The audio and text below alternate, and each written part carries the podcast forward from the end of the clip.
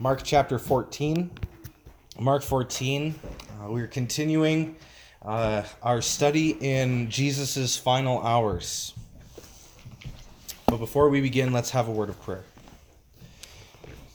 Our Father, we come before you and we pray that your word would speak to us, would help us to understand more about you, more about ourselves, and more of what we are to do and be. I pray that as I preach that uh, I would not get in the way, nor would I be a stumbling block, but that your word would go forth in purity and that it would fill us with hope and and peace. ask it in Jesus' name. Amen. You know, oftentimes uh, we think about fear as this evil thing. We think about fear as uh, sinful. We think about fear as entirely a negative thing that, in, in a lot of ways, can be looked down on as sinful. That isn't the case. Fear is not always a bad thing. If you're at the zoo and you slip and fall into the lion cage, fear is a very healthy thing. Fear will probably save your life. If you're not afraid, there's something wrong with you. It's not a sinful response to falling into that situation, even if you're you're not alone in that situation, even if there's three other people in there with you or four other people in there with you, you're still going to be afraid because there's lions in there. And so fear is not always evil. Fear is not always uh, a sign that a person doesn't have faith. It's not a sign that a person doesn't trust oftentimes, especially in our contemporary Christian culture, we think like have more faith and you'll have less fear. When the reality is more that in our culture, we're the most anxious and afraid people in multiple generations. We are we are so anxious. It's it's unbelievable as a culture, as a society more people in our society are on anxiety medication than the population of the last one. Like it's we have an unbelievable amount of people who are afraid. And and you'd think that in our culture where we have more life expectancy than anybody ever had before us. You think about the the advances that we've made in medical science. You think about how you can get into well, for instance, my dad, my dad had cancer in his nose, a tumor that was growing in his nose. And he went in for a surgery and they laid him on the table and they cut open his face and removed a tumor out of the middle of his face. And when he went in for surgery, they told us that he had a 2% chance of dying. 2%. And they were digging into his face. They were probably going to have to remove a portion of his brain tissue and he said they said that he had a 2% chance of failure. That's the culture that we live in. We have these amazing things, a 2% chance that that somebody getting an invasive surgery into their face was going to die. And yet, despite those advances in medicine and despite all those things, we are always anxious. Lots of the time, we are crippled with fear. There are people who go down and, and live in Florida for half the year because they're afraid to drive on roads here, crippled with fear. Now, that's not an irrational fear. Don't get me wrong. I'm not saying that that's an irrational fear, especially where we live. Um, there, the road up by Coffee Creek uh, slid out from right underneath it, and it's gone. I drove past it yesterday, and there's there's just no road there anymore. Um, fear is not a horrible emotion to have. And oftentimes we look at the end of Jesus' life, we see his disciples uh, running away. We see Jesus in the Garden of Gethsemane. And oftentimes I think we can look down on them for being fearful, especially the disciples. The disciples ran away from Jesus. And, you know, Jesus predicted uh, last week that, uh, that Peter was going to deny him that that that he was going to run away, he was going to leave Jesus. And and oftentimes I think we look at Peter and we think, man, couldn't he have stuck it out? Couldn't he have just, you know, didn't why didn't he trust Jesus enough to stay with him. You know, he saw the miracles that Jesus did. If he was the one who declared, You are the Christ, he was the one who was the leader of the disciples. If anybody should have had courage, it was Peter. And yet, he ran away. And if you were in that situation, there's a 99.999% chance that you would run away too. And you know more than Peter did. You know that Jesus rose from the dead my point in all this is just to say, as we look into this passage and as we see the apostles running away, we see Jesus feeling fear, we see another man at the end of this passage run away, that fear in and of itself is not an evil thing. It's not a bad emotion to have, it's a healthy thing. And it's not a sign of sinfulness, frailty, and weakness. Well, it is a sign of frailty and weakness, but frailty and weakness isn't always a bad thing. So let's read this passage together. Uh, Mark 14, starting in verse 32. Please stand in reverence to the word of God. Sorry, no, starting in verse 27. And Jesus said to them, You will all fall away, for it is written, I will strike the shepherd, and the sheep will be scattered. But after I am raised, I will go before you to Galilee. Peter said to him, Even though they fall away, I will not. Jesus said to him, Truly I tell you, this very night before the rooster crows twice, you will deny me three times. But he said emphatically, If I must deny, or if I must die with you, I will not deny you. And they all said the same.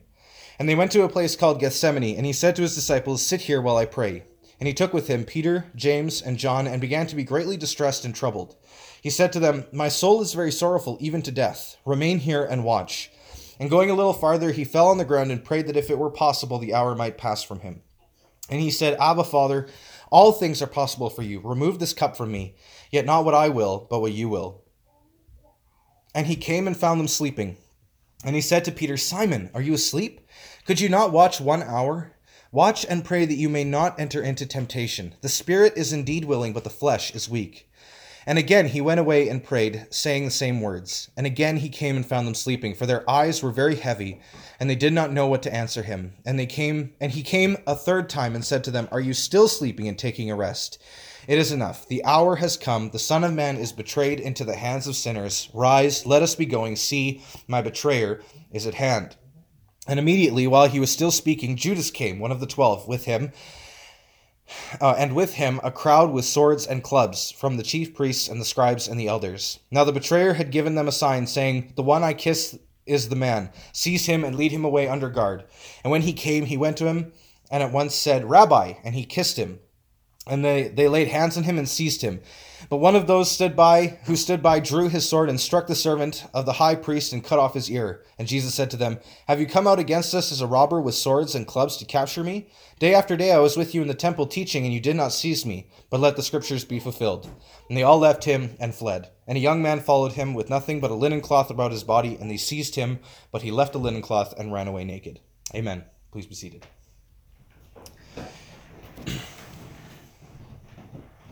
Now, we have to remember in all of this that everything that happened to Jesus on this night uh, was according to the will of God.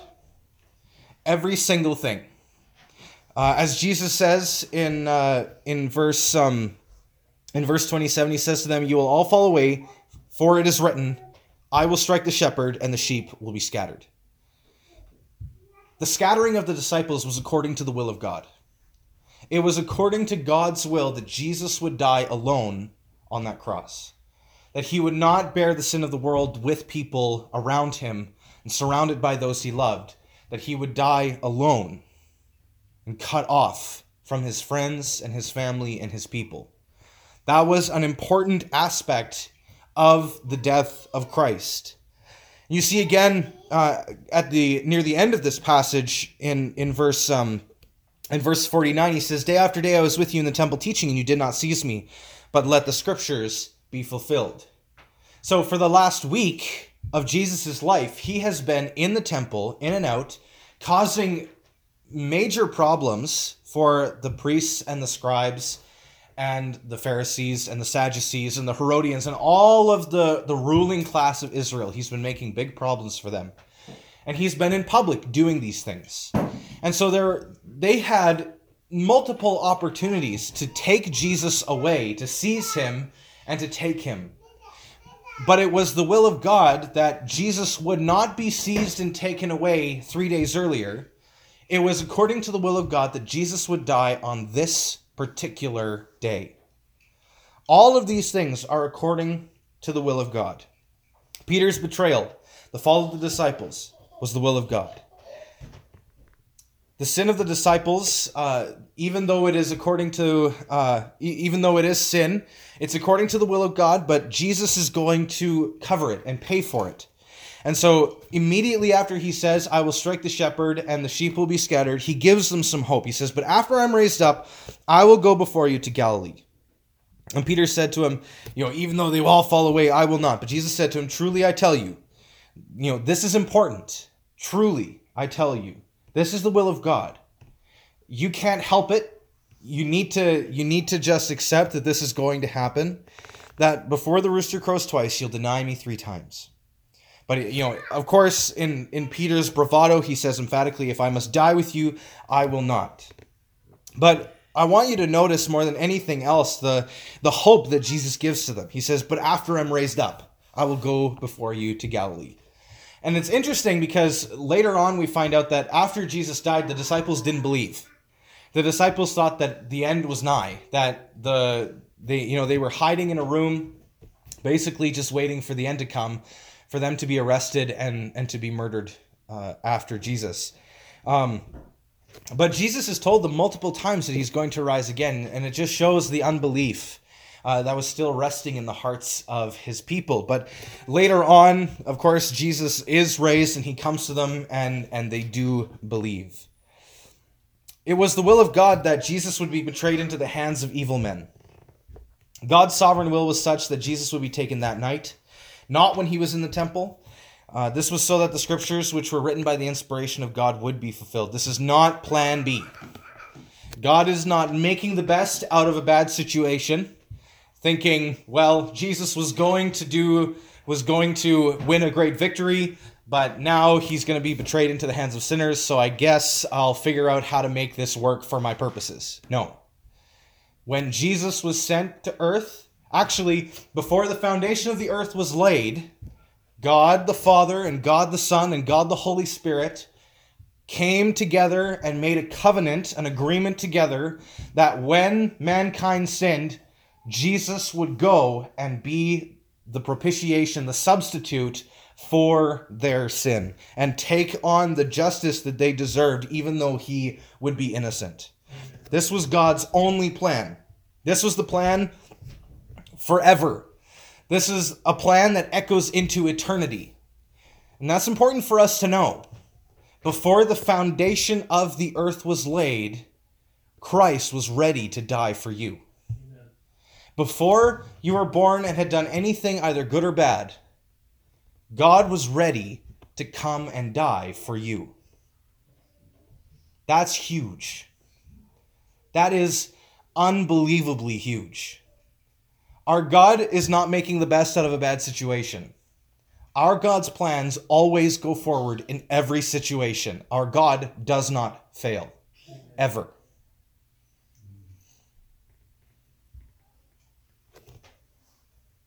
God is not bound by the will of man, but has the power and authority to use evil actions for his own good purposes. So again, the the act of the disciples abandoning their best friend, abandoning their teacher and running for the hills is a sinful action. It is a sinful action. But God is able to use that sinful action for good. The action of Judas coming forward to betray the Lord Jesus the action of the evil men to come by night in a garden and to take Jesus away was a sinful and evil action. But like it says in Genesis 50, verse 20, you meant it for evil, God meant it for good. That's Joseph talking. Now, Joseph was betrayed by his brothers, 11 brothers. He was betrayed by his 11 brothers. Jesus was betrayed by his 11 brothers by his best friends. Joseph said, You meant it for evil, God meant it for good.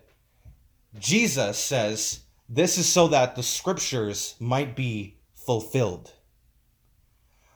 When that happened to Joseph, way back when, God was preserving his people. If you know the story of Joseph, you know that Joseph was betrayed by his brothers and thrown into a pit, and then sold into slavery to Ishmaelites and carried away to Egypt, where he became a slave in Potiphar's house. Potiphar's wife tried to seduce him, and he refused, and so he was thrown into prison where he rotted for seven years. Then Pharaoh had a bad dream and eventually found Joseph, and Joseph interpreted that dream. And because Joseph interpreted the dream correctly, he was seen as a wise man who was given power in Egypt, and he was able to, with foresight of the future, that there was a plague or there was a famine coming. They were going to have seven years of plenty and seven years of famine. During the seven years of plenty, in his wisdom, he gathered the resources of Egypt so that in the seven years of famine, when his brothers who betrayed him were dying, they could come to Egypt and receive salvation because of what their brother was doing. And so the things that they did were, were absolutely 100% evil. They sold their brother into slavery. But this was according to the purpose of God because one of Jesus' brothers, namely Judah, is the ancestor of Jesus. And so if Joseph had not been betrayed and sent and gone to the particular house that he went to to get thrown into prison so that he could meet a guy who he, he interpreted his dream who would eventually tell pharaoh how that this guy knows how to interpret dreams so that he could stand before pharaoh interpret the dream be raised up to a seat of power in egypt and then do things to make sure that his brothers would eat judah would have died in, of starvation and jesus would never have been born but all of that is just a foreshadow of what was to come. All of that was just kind of a, a cool story that was an allusion to a bigger story. Is just a small part of the big picture. And the big picture is that Jesus was betrayed by his 11 brothers and that he came and died and made a way and made salvation for all of them. That is the point of Joseph's story. The point of Joseph's story is not, uh, don't have sex with your boss's wife. That is not the point of that story. The point of that story is not, be really good and maybe someday things, good things will happen to you. That is not the point of that story. At no point is Joseph the main character of that story. At no point is Joseph's brothers the main character of that story. At no point is Pharaoh the main character of that story. The main character of that story is Jesus. Because the main character of this whole story is Jesus. It is all about Jesus. It is all according to the will of God. You meant it for evil, God meant it for good. God meant it for good. All of these things. It's important for us to know that these things are according to the will of God. And that everything that happens in our life is according to the will of God, positive and negative. You mean it for evil, God means it for good. God's plans are always carried forward. You have no ability to stop the plans of God. You are not that powerful. Joseph's brothers are not that powerful. Joseph is not that powerful. The disciples, not that powerful. Judas, not very powerful. The high priests, the Sanhedrin, the elders of Israel who condemned Jesus to death, not that powerful. All of them are tools in God's greater plan to make sure that the purposes of God are carried forward, that Jesus makes atonement for his people. That is the point. These things are according to the will of God. Jesus goes into the garden in full knowledge that these, his closest friends, would abandon him. Knowing full well that this was according to the will of his Father, he was to be abandoned completely in a very short time and betrayed by a close friend. The leader of the disciples, the one Jesus called Peter, whose name means the rock, was the one who completely crumbled. He was supposed to be the strong one. He was supposed to be the one that Jesus could rely on an anchor in a time of storm, the rock. Eventually, people would rely on Peter, and he would be the rock. But in this moment, he's a pebble. And he's swept away by the greater the greater circumstances. Jesus is abandoned by Peter, and the others followed Peter rather than Christ. Even the young man in verse 51, who is probably the writer of this book, Mark, verse 51, a young man followed him with nothing but a linen cloth, and they seized him, but he left the linen cloth and ran away. Likely, that is Mark, the writer of this book, a follower of Jesus. It's possible. We don't know. That's a that's a speculation, but it makes sense because this is the only uh, book of the or the only gospel that this is mentioned, and so it seems like this unique little little bit is probably because the writer is inserting himself into here, um, and showcasing the fact that Jesus is completely alone, completely alone. Jesus knows that this is about to happen, and his desire is to cherish his final moments with his best friends, Peter, James, and John. And he took them to a place called Gethsemane, and he confides in his friends that his soul is sorrowful even unto death. And he asks them for their prayer and support. And then he goes on ahead and he prays. And he says, Abba, Father, all things are possible for you. Remove this cup from me, yet not what I will, but what you will. We learn that from Jesus in his final moments of freedom two very important lessons. Um, in times of pain and sorrow, take the comfort of friends and take the comfort of God. Those are the two lessons. In times of sorrow, take comfort from friends and take comfort from God. Do not neglect either one of those. Uh, this is the purpose of the church in the life of the Christian. The church is supposed to be your friend in a time of trouble. Uh, n- there are no lone wolf Christians. No Christian, no person can live the Christian life alone. It doesn't work. You will fail. You will get caught in sin, you'll trip and fall, and you'll be alone with nobody to help you up.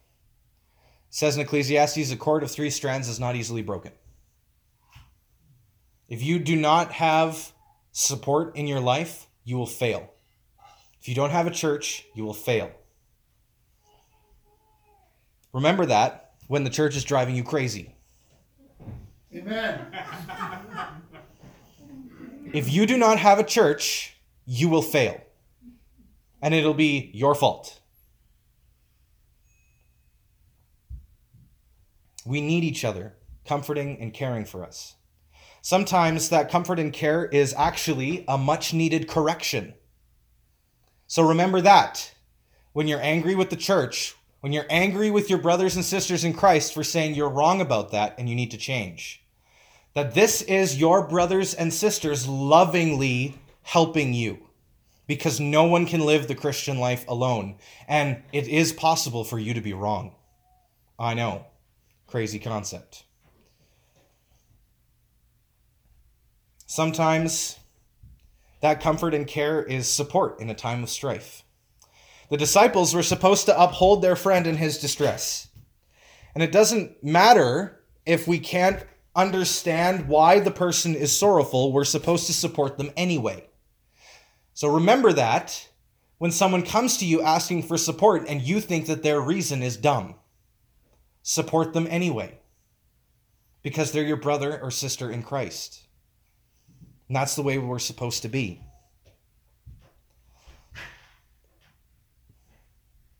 The disciples failed to support Jesus the way they were supposed to. And so often, we as the church fail to support each other in the way that we're supposed to.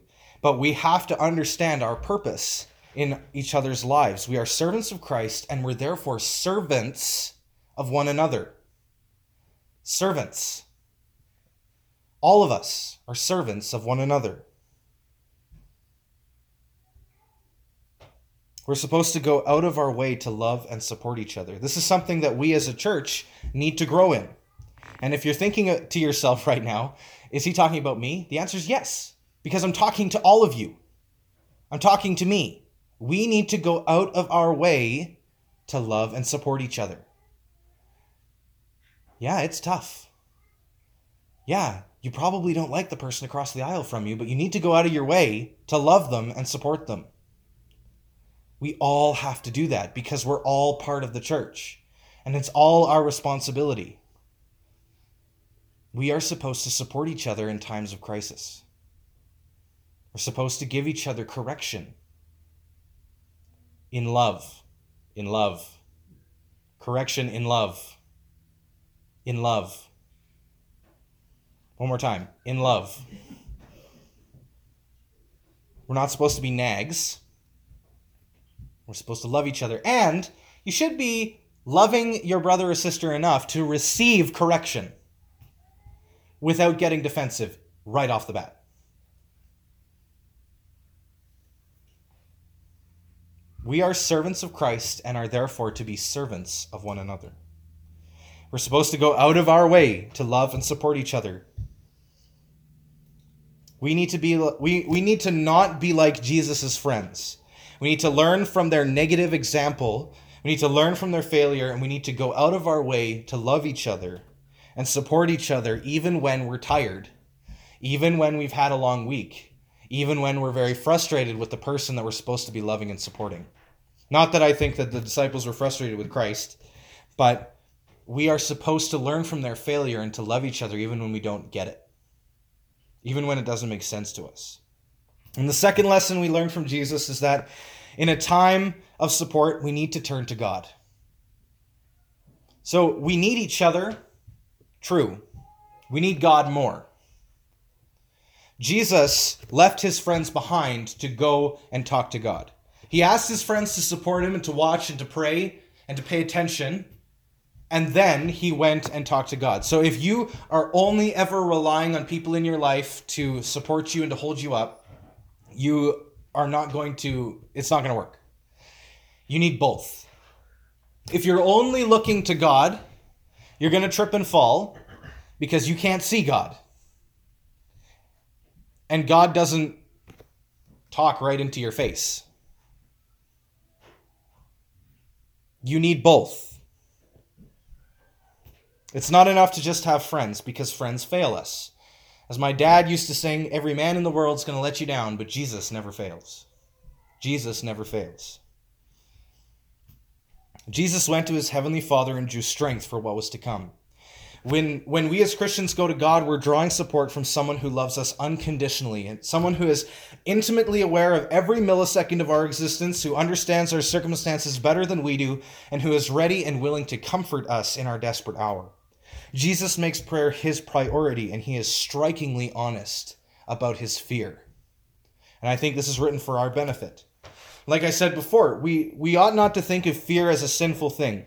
Jesus in this moment is looking ahead at what is coming. We all know that he's we all all all of us know that we're going to die someday. And and we're all afraid of that. But it's more of a fear of the unknown. Because we don't know exactly how we're going to die. We just know that we're going to die. And and we don't real like we can have some assurance that we're going to go to a good place. But we all have doubt.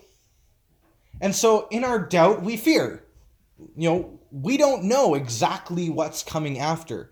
Even if you have read every passage in the Bible on heaven a hundred times, you don't know what it's going to be like. Because there's going to be a judgment before you even get there anyway. And so there's something right there that's unknown that we fear. Now, consider Jesus, who is all knowing. He knows exactly how he's going to die. He knows exactly what's about to be what's about to be done to him.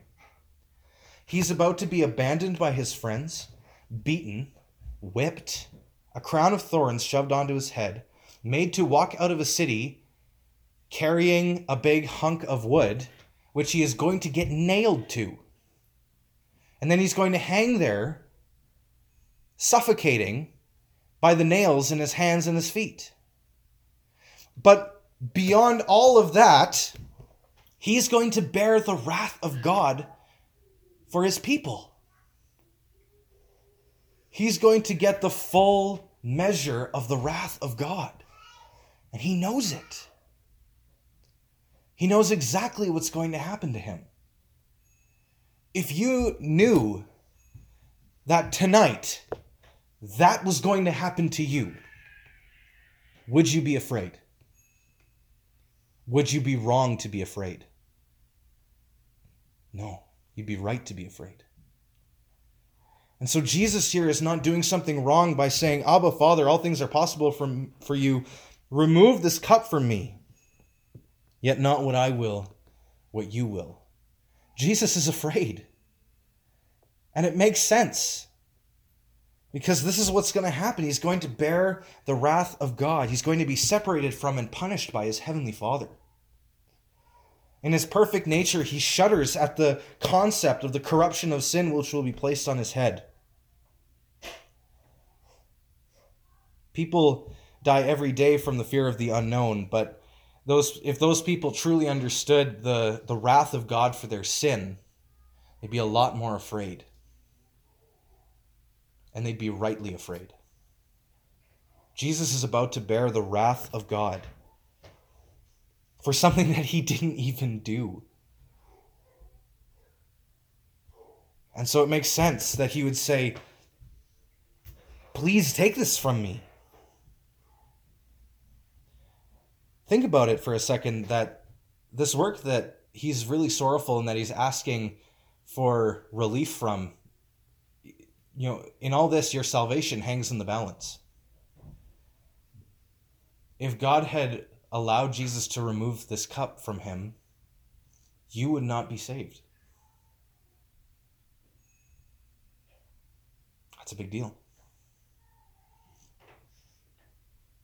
If Christ had said, Not your will, but my will be done, you would still be under the wrath of God. But since Jesus aligned his will with the Father's will and overcame his fear, you will not bear one drop of God's wrath.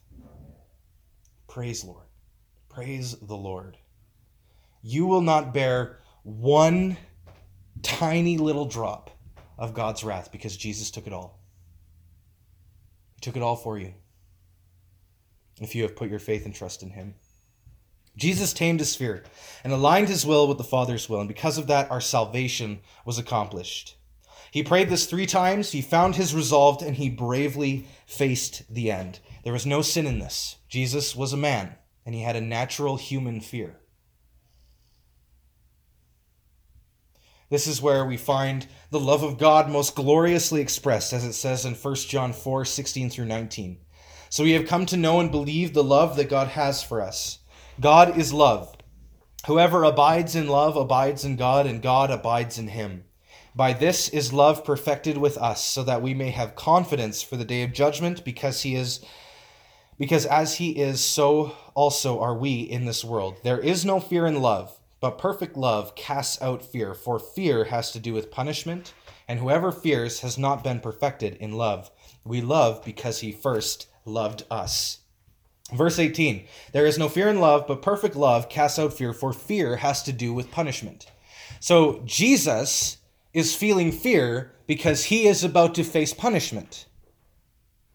When we go to our death, if we have put our faith and trust in Christ, there ought to be no fear because fear has to do with punishment, and Jesus took all of that.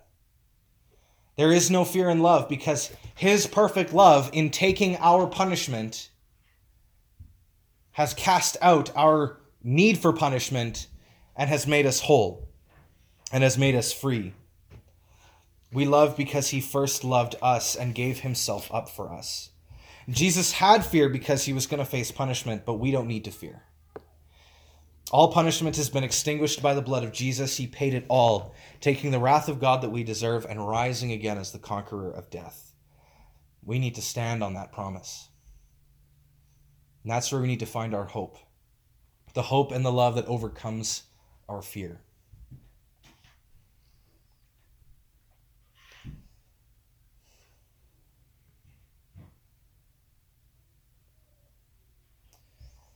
Jesus was abandoned by his friends, betrayed by one of them, taken by the servants of the high priests, and brought before a council and falsely accused and murdered. Next week, we'll look into Jesus' trial and the final abandonment of his friends. But I want us to understand Jesus this morning. I want us to really know Jesus, to really understand who he was and what he went through. Because in doing so, you will understand your salvation. In doing so, you'll understand who you are. In doing so, you'll understand the need of others. Let's pray. Lord, we're, we're very grateful that you said, Nevertheless, not my will, but your will be done. We thank you, Lord, that you aligned your will with the Father's will, that you bore our punishment, that you were willing to overcome your fear for our salvation. I pray that you would help us to understand you, to know you, and because of this, to love you all the more. Pray that you'd help us to see our salvation. Pray that you'd help us to commit ourselves to you. You'd help us to honor you and to obey you. We ask it in Jesus' name. Amen.